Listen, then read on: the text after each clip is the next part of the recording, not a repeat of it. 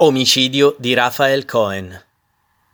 La sera del 13 giugno 2011, nell'androne del suo palazzo in via Lanciani, il commerciante ebreo Raphael Cohen fu ucciso.